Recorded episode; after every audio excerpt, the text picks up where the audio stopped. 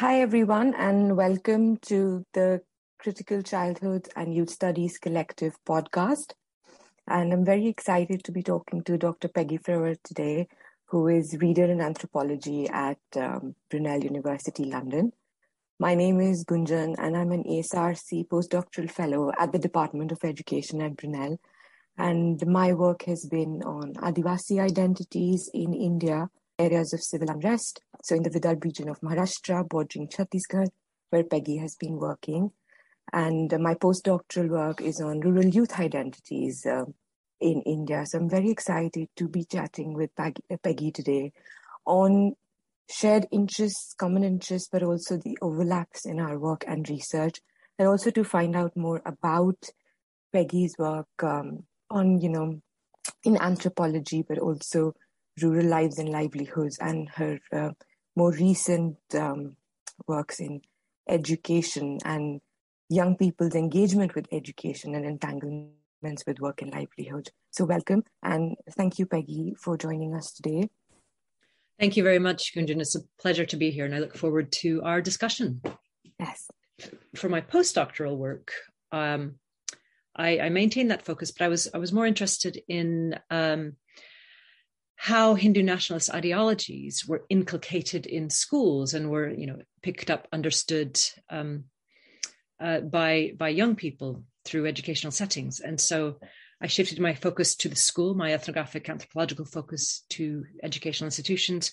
Um, and in particular, I, I uh, for my one year postdoctoral project, I was based in um, a Saraswati Shishu Mandir in um, a sort of peri urban area, again in, in, in Chhattisgarh, where I, I, I was sort of um, examining, looking, um, observing how um, Hindu nationalist ideologies are are um, inculcated in in the school setting.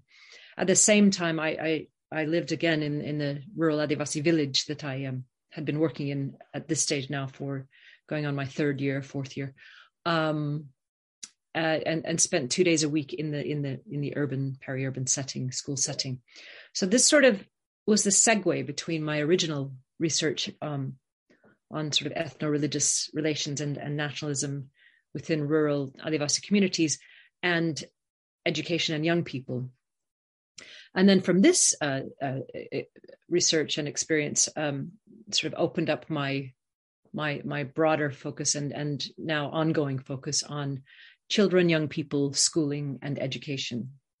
Um, and and so that's the sort of I suppose trajectory of my anthropological research and and and the interests I, I sustain and carry on engaging in in respect of uh, childhood, youth, uh, and and in some ways more prominently education, learning, and schooling. Excellent. So, yeah. That's that's very very interesting, and I think we'll we'll return to these intersections of religion and the, the ethno-religious relations amongst the Adivasi communities, um, and you know the more broader intersections with education and schooling later on in the podcast. But what I wanted to ask you from the introduction was then, uh, what drives and sort of motivates this work um, and interest, you know, with marginalized communities, this work on rural lives and livelihoods. How is this driven and motivated, given this recent push towards urban spaces and sustainable and smart cities? So, what what have been the main drivers and motivations of doing this work in rural context? There's absolutely a sort of uh, um, motivation or, or drive toward it, or, or in, growing interest, um, but from academics, from scholars in urban spaces, urban settings, but also obviously there's a drive um, from a kind of rural urban.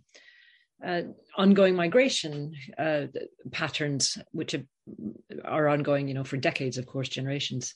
Um, but against that kind of backdrop, and, and in some ways that's sort of increased um, more rapidly, perhaps in the last, oh, three decades or so. Um, and one can argue over the kind of time scale here, but but certainly in in in my uh, uh, experience of research, it's certainly increased the sort of rapidity in urbanization um, and, and, spread of urban spaces into rural contexts. Um, in spite of that, or against that backdrop, um, India's rural population still far exceeds its ur- urban population. And, and, indeed, India's marginalized, impoverished, very largely rural communities are still uh, much more sort of prevalent, prominent, and and certainly in terms of just basic demographics, uh, far more um, uh, uh, far more sort of prominent throughout the country than than indeed urban areas. So I suppose in all of my research, my attempt, and I'm kind of motivated by um, an attempt to understand this ongoing marginality, understand um, a kind of the, the, ongoing comparative poverty within these communities, in spite of the uh, rapid patterns of urbanization, in spite of the opportunities, in spite of the you know so-called um, smart cities and um, drive toward affluence, in spite of India's broader you know uh, kind of ec- economic growth, these marginalized, very rural and and and, and um, uh, rural forested um, so-called backward areas, and I use the, that term quite um, critically. I also use it very carefully. Um, I also use it as an ethnographic term because the people I work with themselves use this this idea, this notion of backwardness. Um, but these communities are being ignored, and they are not um, uh, able to take advantage of of the kind of um, growth, urbanization, and and, and opportunities that are uh, that accompany this sort of growth. So I suppose this is really at the heart of my research, understanding this kind of ongoing marginality um, uh, through, in, in, in my case, through the lens of education um, and youth, um, in order to, well, ultimately try and um, uh, do something about this. Absolutely. I think that's that's a very important point about understanding marginality because a lot of the research that takes place with the marginalized communities in rural settings is also about policy impact, it's a policy rollout. So it's less about understanding, more about finding solutions to this backwardness, so to speak. It's about how do you bring people into the mainstream, the so-called mainstream.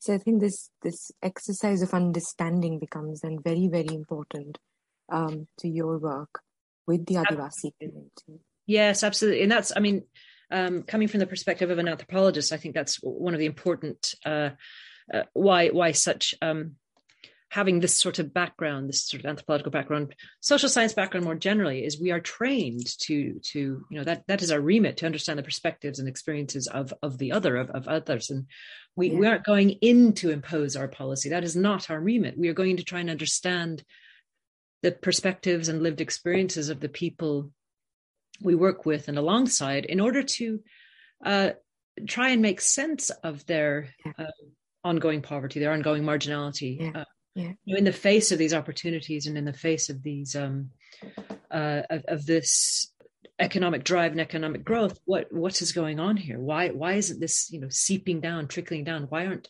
uh, people I, I work with um, seizing these opportunities on the one yeah. hand? Why aren't these opportunities being made available to them? Why, why aren't they being able to access them?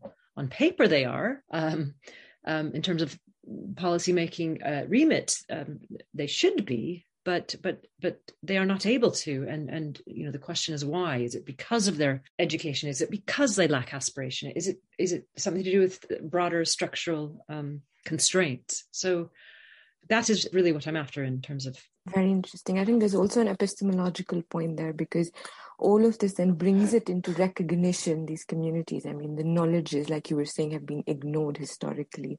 The kind of their ways of um, navigating everyday lives and absolutely ignored. So it's it also brings it into epistemic recognition. So there's a, a broader epistemological point in what you do. But has this work been uh, challenging? You know, but the, the, difficulties of working in rural, hard to reach remote uh, contexts. So, what are the difficulties? What are the challenges of doing um, the the work and research that you do? Oh, many. um, yes, it is challenging, both practically and and you know physically challenging. Um, but also it's challenging uh, sort of in terms of more um, oh in relation to to i suppose more abstract or or um, uh, well non-practical ways. So just to address the kind of practical challenges initially. Initially the challenge of course was language um, and i spent many months learning um, uh, sort of elementary Hindi in my pre PhD days, and uh, arrived with a, you know a basic level of, of, of vocabulary and grammar, um, and couldn't speak a word really. So I spent many many months initially in my uh, initial two year fieldwork just learning how to communicate. Um, and discovered they don't actually speak Hindi in rural Chhattisgarh. They speak um, Chhattisgarh, uh, Chhattisgarh, they speak what they call Chetriboli and they speak Kurukh. So I, I angst for several months over, well, what am I going to do with this Hindi? And then uh, before coming to the conclusion that, okay, I can, Hindi can become a kind of link language between all of these.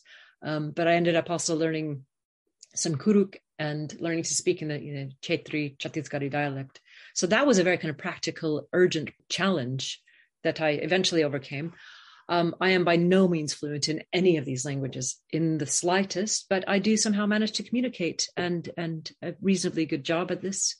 Um, I have very understanding and generous um, interlocutors and friends, and and what I absolutely consider to be family in rural Chhattisgarh, who are very patient and um, and kind. So so language, I you know I, have overcome the communication barrier um, through various sometimes amusing and and and, and other means.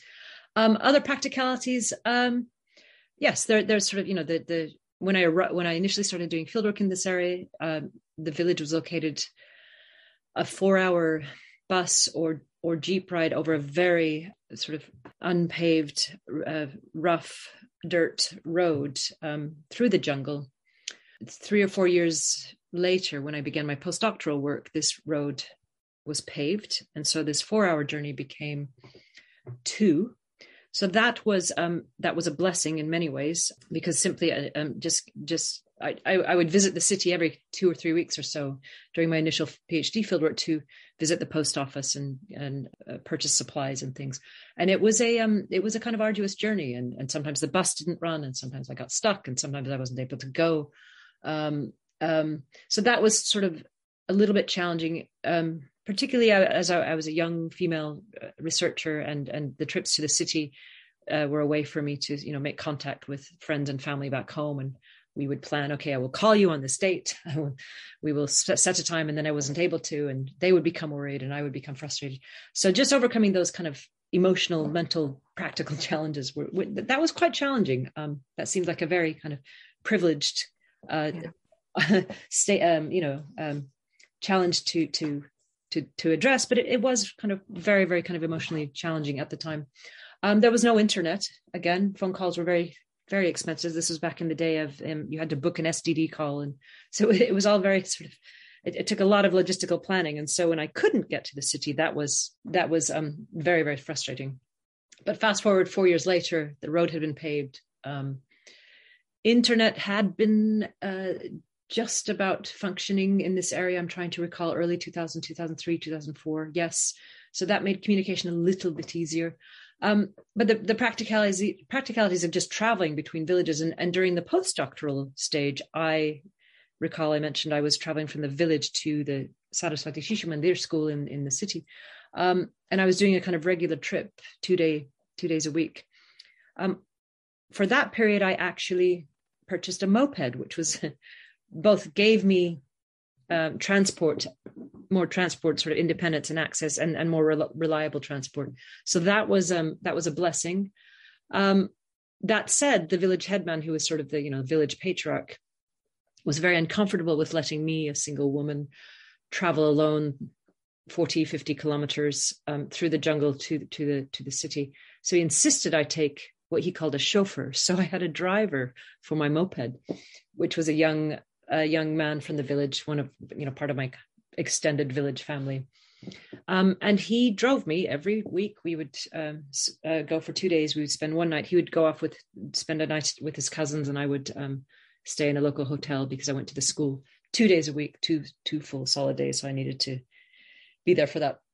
But but just um, uh, accommodating that was was an interesting, again, often amusing, slightly challenging experience. But um, I wanted to respect the the village headman's you know uh, uh, wishes and concerns, um, and in, indeed it was safer when I had a, um, uh, someone with me. So, um, and then other sort of practical issues, you know, living in in rural um, villages that were not connected to the electricity grid, no phone, uh, no running water. You know, these are all sort of practical challenges we get used to.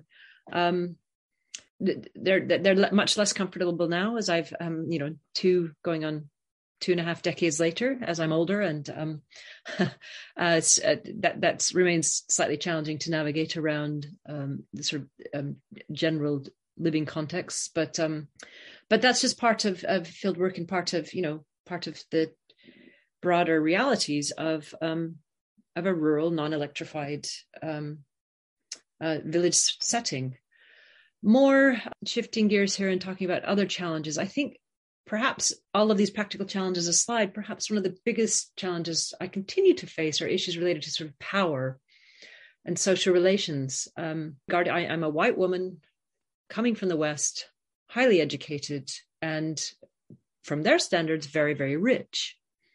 Um, from the standards of my own, you know, middle class UK standards, I'm, I'm I'm not particularly rich. I'm just very comfortably middle class but I'm extremely wealthy.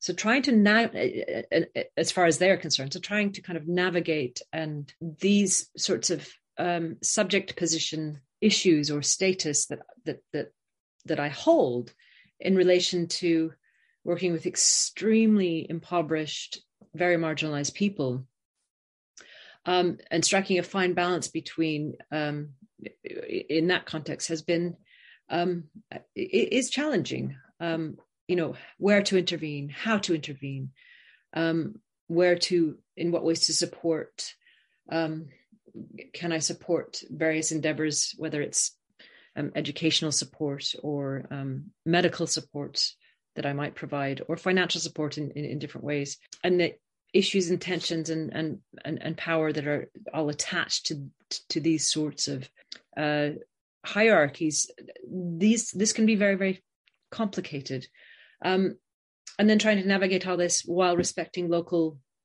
norms and practices and and and other you know statuses dignity. So so i find that very um an ongoing challenge um and and and need to really continue kind of approaching it and monitoring it and navigating it with with great care. But having worked there now sort of and been associated with the village of being um being really part of the village for now going on again two and a half decades um, I, I, feel I, i'm able to you know understand and navigate these these challenges reasonably well.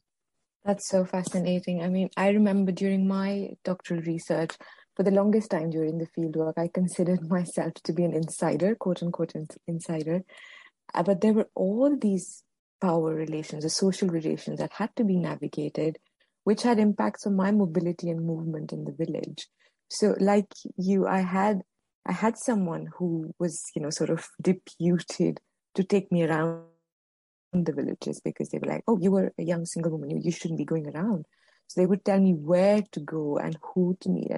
So it it had impacts for who I spoke to, who was included in my research. But at the same time, the the gatekeepers, the, the sort of the panchayat members, the village council members, were very active in telling me, you know, who who is it that I should be talking to? Where is it? Which shops should I be going to? Which shops should I be buying uh, food or water from? So um, absolutely, yeah. yeah.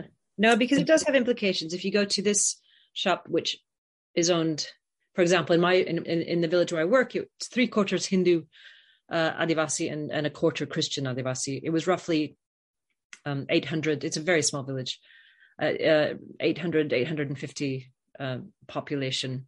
And so it, it, does have implications. If you shop at the you know the Hindu owned shop, then you're, yeah. you're declaring your allegiance. Um, if you shop at the Christian owned shop, you're you're state you're making a statement. Um, if you have dinner at this house versus that one, if you have tea, yeah. and and oh, all of these behaviors and, and decisions and practices have serious sort of implications, which it took me a very long time to learn. You know, the politics yeah the village, the power relations, the internal uh, village uh, politics. It, it, took a good, well, many, many months, if not uh, over a year. And that's one um, sort of, I think, uh, one of the reasons, traditionally at least, anthropologists spend m- many, many months, and in my case, it was two years living. Mm.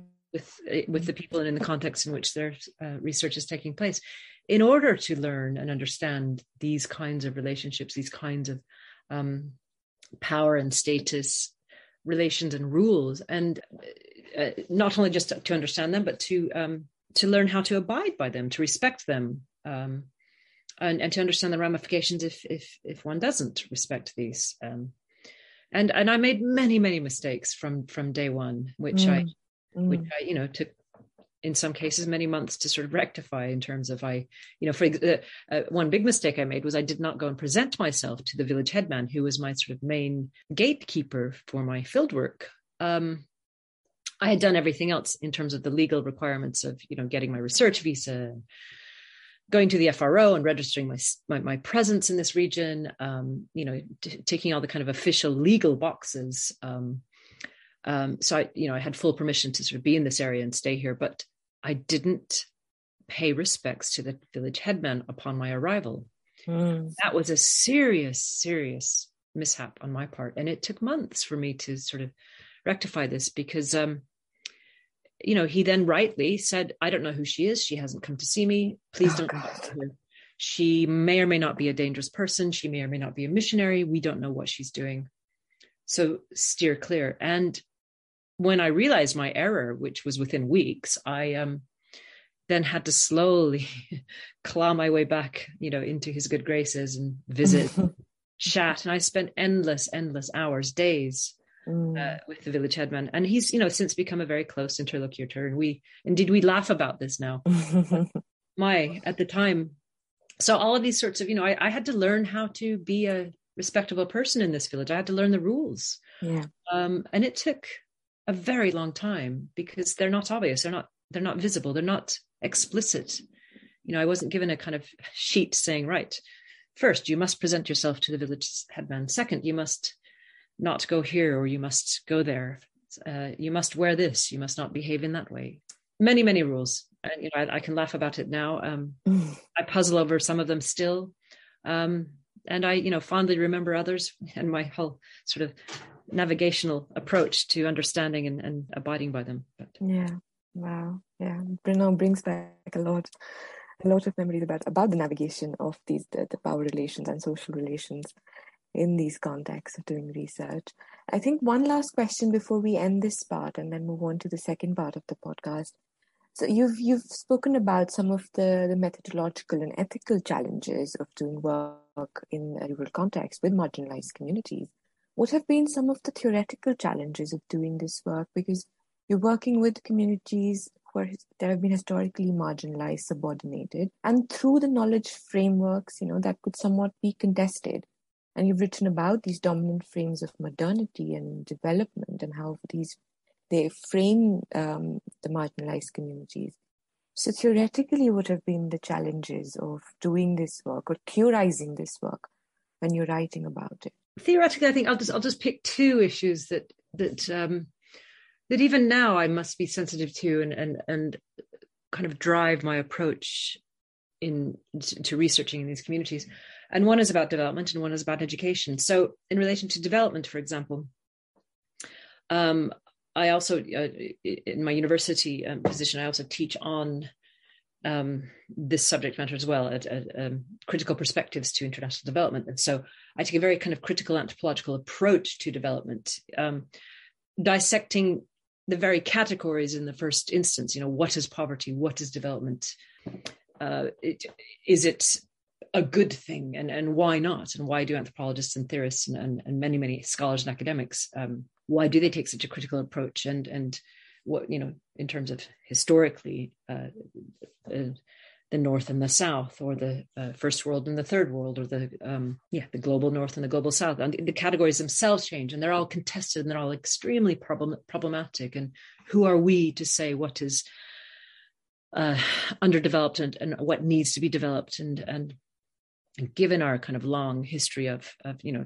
which which is really a sort of colonial relationship as well which is historically extremely problematic so there's this kind of theoretical context of very you know critical um, sort of unpacking and critical engagement with the discourse on the one hand which is which i teach and engage in with my students and indeed drawn in my own writing. On the other hand, on the ground, I work in a in a in a village in a in a with very marginalized extremely dispossessed people some of the most marginalized you know in india in terms of the category they belong to uh, scheduled tribe or adivasi in rural india who very much buy into in many ways this development discourse that we are so critical of they want they welcome and want um, uh, uh, you know what we might call development. They want intervention. They want to have access to the kinds of things um, uh, developing countries and more developed communities take, adva- take take take for granted.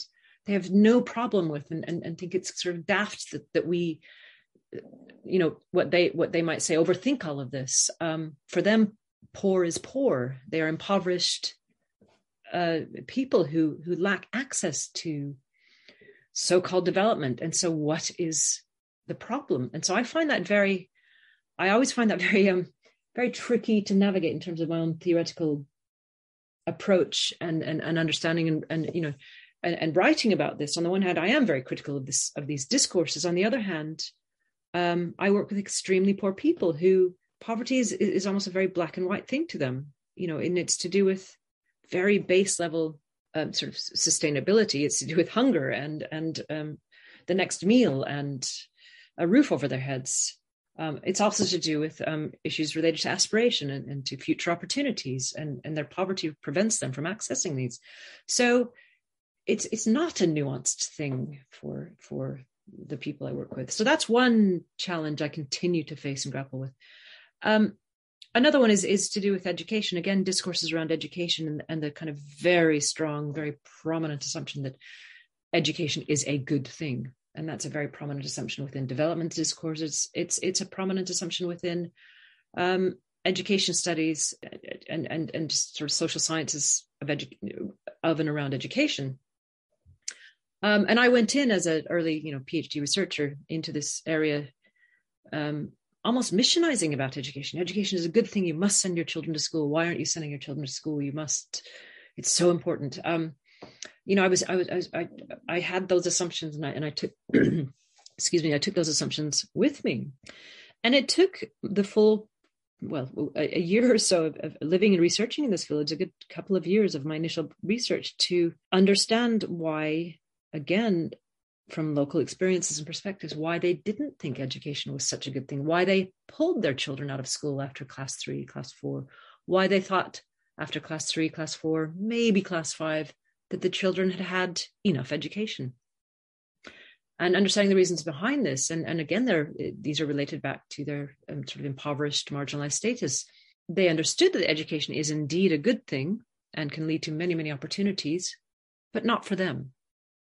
Um, in fact it's pretty pointless for them to get an education beyond you know class three class four. The, these um, this assumptions i hasten to add have have sort of changed over the past couple of decades. Um, instead of going to up to class three, class four, class five, uh, people in the village, young people in the village, are generally getting educated to class nine or ten, and and indeed class twelve, and in many still slightly exceptional circumstances beyond. But broadly speaking, they they hold that you know while they recognize that education is fundamentally a good thing, they also are very much aware of and insist that, um, but not for people like us. And it took me a very long time to understand that and to marry those that tension and, and to understand that tension and, and to try and get beyond this. And this is indeed is what is continues to frame my research, understanding the tension between discourses that, you know, that laud uh, um, processes of, say, development on one hand, education on the other. Um, marry these up and understand that tension between that and lived experiences and perspectives on the ground. So I suppose those are sort of the, I guess, intellectual theoretical challenges I continue to face. That's very, very important actually, because, you know, raises questions and sort of bringing out those, the contradictions and dissonances and tensions that you're talking about within these demands for education and development, but at the same time, the more you know the instrumental the utilitarian um, idea of education that education should lead to jobs and um, all of that the things that we are when we're theorizing this work, we're challenging those dominant discourses, but at the same time, the communities that we work with are very much interpolated, so to speak. They embody these dominant discourses. And um, these don't go unchallenged or uncontested, but at the same time, there's very strong articulate demands for education and development that even I found during my um, doctoral research and now in my postdoctoral work as well. So thank you, uh, Peggy, for raising these questions and bringing out these tensions for us. Um, we'll end the first part of the podcast here. And for more details and insights into your latest work on education and you know the rural youth's engagement, young people's engagements with education and entanglements with work and livelihood, um, we'll move on to the second part of the pod- podcast. So thank you, Peggy, and thank you everyone for joining us. Thank you.